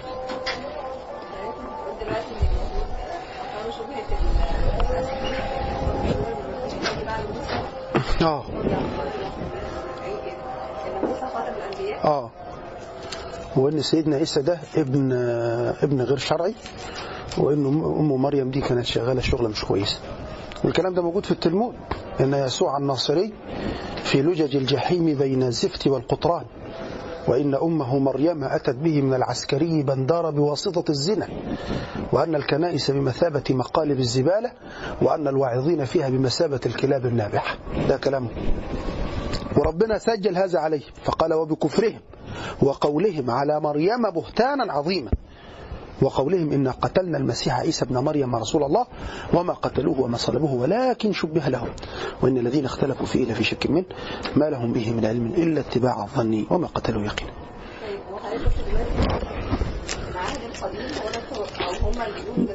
نعم؟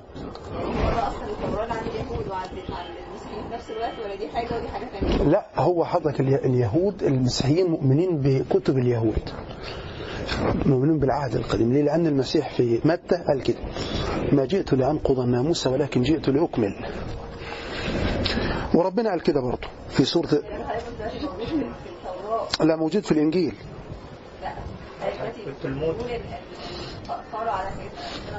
لا ده موجود في التلمود. إحنا بقى عندكم محاضرات في اليهودية وكده.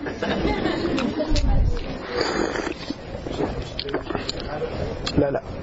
ده التعاليم الشفوية التي تلقاها سيدنا موسى من على الجبل وهي أقدس عندهم من التوراة. آه زي بالظبط عندنا زي قولي كده تقريبا يعني زي صحيح البخاري وصحيح مسلم وحاجات زي كده. يعني تقريبا. آه بالظبط لا ما أنا ما بقولش كده إنما هو آه يعني بضرب مثل إنما عندهم أقصى زي موسى بن ميمون كان يقول لأتباعه آه بني لا تلتفت إلى شرعة الرب ولكن التفت إلى قول الحبر اللي هي التعاليم الشفوية. ودي اللي قاله ربنا في القرآن أيضا. فقال اتخذوا أحبارهم ورهبانهم أربابا من دون الله والمسيح ابن مريم وما أمروا إلا ليعبدوا إلها واحدا لا إله إلا هو سبحانه عما يشركون. اتفضل في إيه؟ ده ربنا اللي رد. ما ننسخ من آية أو ننساها نأتي بخير منها أو مثلها ألم تعلم أن الله على كل شيء قدير؟ هو اللي رد. كلام كلام يعني. هو محمد اللي ينسخ ها؟ انت هرجع لك تاني بس أنا اخد كده حد من هنا. لكن إحنا عارفين ان النبي عليه الصلاه والسلام فصيح والنبويه كلها يعني تنطق بالفصاحه نعم. ليه ما حدش قال النبي هو فصيح والقران فيه فصاحه ليه ما يكونش طالع منه؟ لا. أبو أبو أبو سفيان قال لو كان من كلامنا لعرفناه هو رسول رسول فصيح نعم. ولكن فصاحة الرسول لا تصل إلى فصاحة القرآن. خالص. لأن القرآن لون من الكلام يغاير ما عرفته العرب. العرب تعرف الشعر والنثر إما الكلام المنظوم أو غير المنظوم. القرآن غير كده خالص. اتفضل العرب مختلفين الذكاء قطعا طب حضرتك هنا اللي عندهم ما عندهمش مدرك الذكاء هم عارفين كويس جدا هو نفسهم قال ده مش كلام بشر ده كلام الله عليه وسلم هل حضرتك ما عندهمش طريق الهداية الربانيه اولا في حاجة قدرية وفي حاجة كسبية. في ناس ربنا خلقهم لجهنم يخشوها على طول ما فيش كلام. ربنا يعزنا من هذا. إنما أبو سفيان قالوا له هذا الكلام. الجملة اللي أنت قلتيها دي قالوها له قالوا محمد راجل طيب وصالح واتجوز بنتك. ما هو السيدة أم حبيبة آه، بنت أبي سفيان الرسول اتجوزها. حتى راحوا قالوا له كده يعني ينفع ينفع يا أبو سفيان كده وأنت كبير مكة وسيد العرب إن الراجل عدوك ده يعني يتجوز بنتك كده وأنت يعني طيشة كده. ينفع؟ أنا سمعت أهو هو الفحل الذي لا يجدع أنفه. مالو- مالوش مثال. فما حدش يتكلم بقى. أنا احضر ما أحضرش دي قصة سنوية. ها؟ ها؟ قصة سنوية. فقالوا أنت ما تمشي وراه بقى. قال أراد أن يسلبنا ملكنا.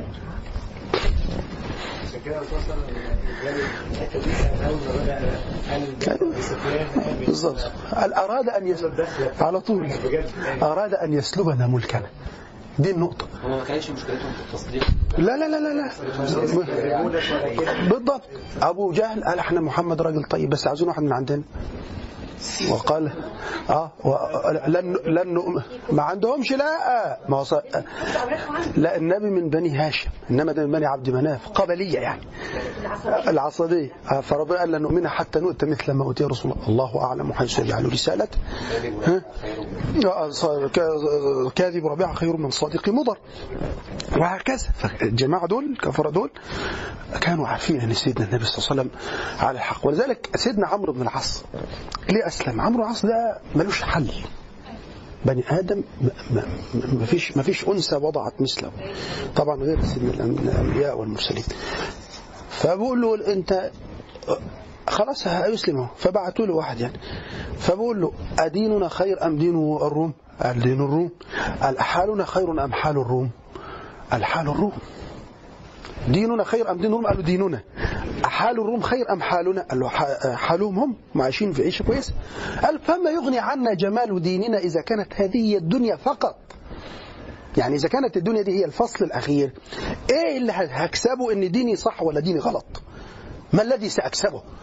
والله إني ليستهويني ما يقوله محمد بأن هناك بعثا بعد الموت.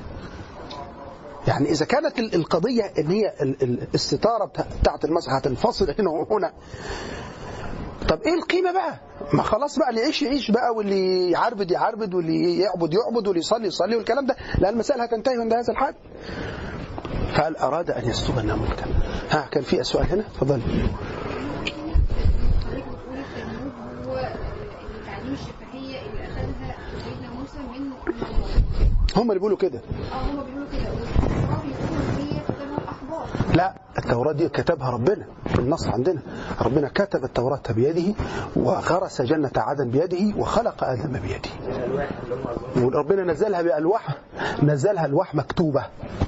فسيدنا موسى عليه السلام راح اليوم يعبدوا العجل إذا حط الألواح اتكسرت حتى وألقى الألواح وأخذ جل تمام كده؟ ها.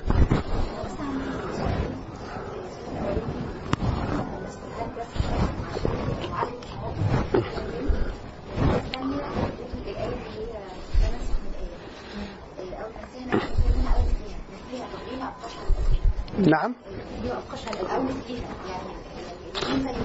آه. حضرتك ربنا سبحانه وتعالى لازم تعلمي أن كلماته تتفاضل الكلمات تتفاضل فلو إنه ما أبقاش على قديمه ممكن حد يجي يسأل النهارده يقول الله طب هو ما جابش لون تاني ليه؟ من نفس الخامة يعني ليه ما جابش؟ هو قادر على كل شيء يغير أو يجيب حاجة تانية جديدة من نفس الخامة ها؟ هذا المعنى. مش ليس معناه أن كلمات الله انتهت عند هذا الذي نزل لا كلمات الله مستمرة منها ما نزل ومنها ما هو قائم بذاته سبحانه وتعالى.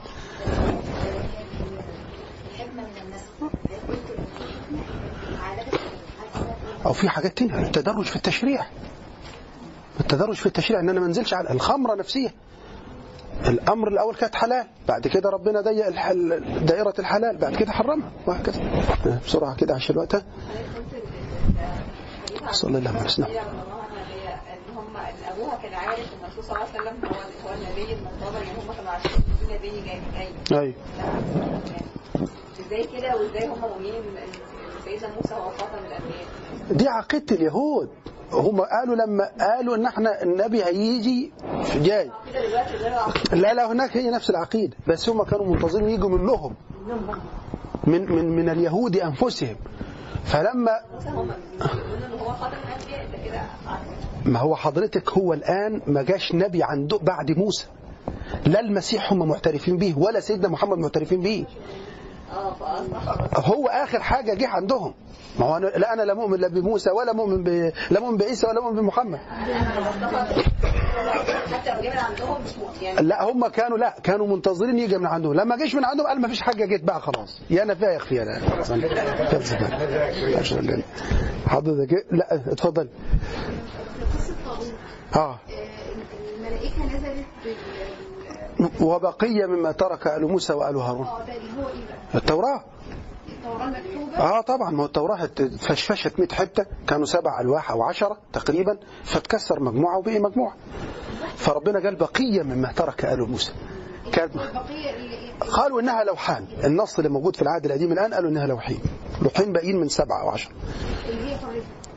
لا حرفت. ما فيش توراة من الأساس. ولا في صندوق وقصة طالوت خلصت من الاساس وانتهينا وصلى الله وسلم وبارك على سيدنا محمد.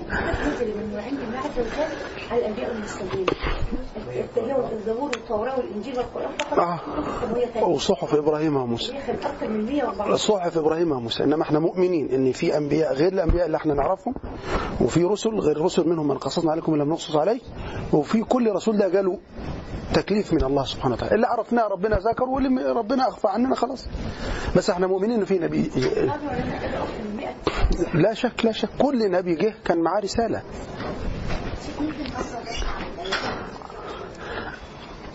في عندنا آه، كتاب الإمام الغزالي المستصفى في باب مهم عن النسخ.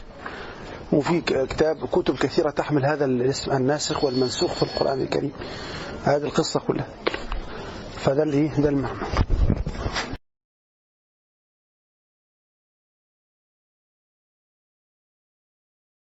هو الذي بعث في الأميين رسولا منهم يتلو عليهم آياته ويزكيهم ويعلمهم الكتاب والحكمة ويعلمهم الكتاب والحكمة وإن كانوا من قبل لفي ضلال مبين.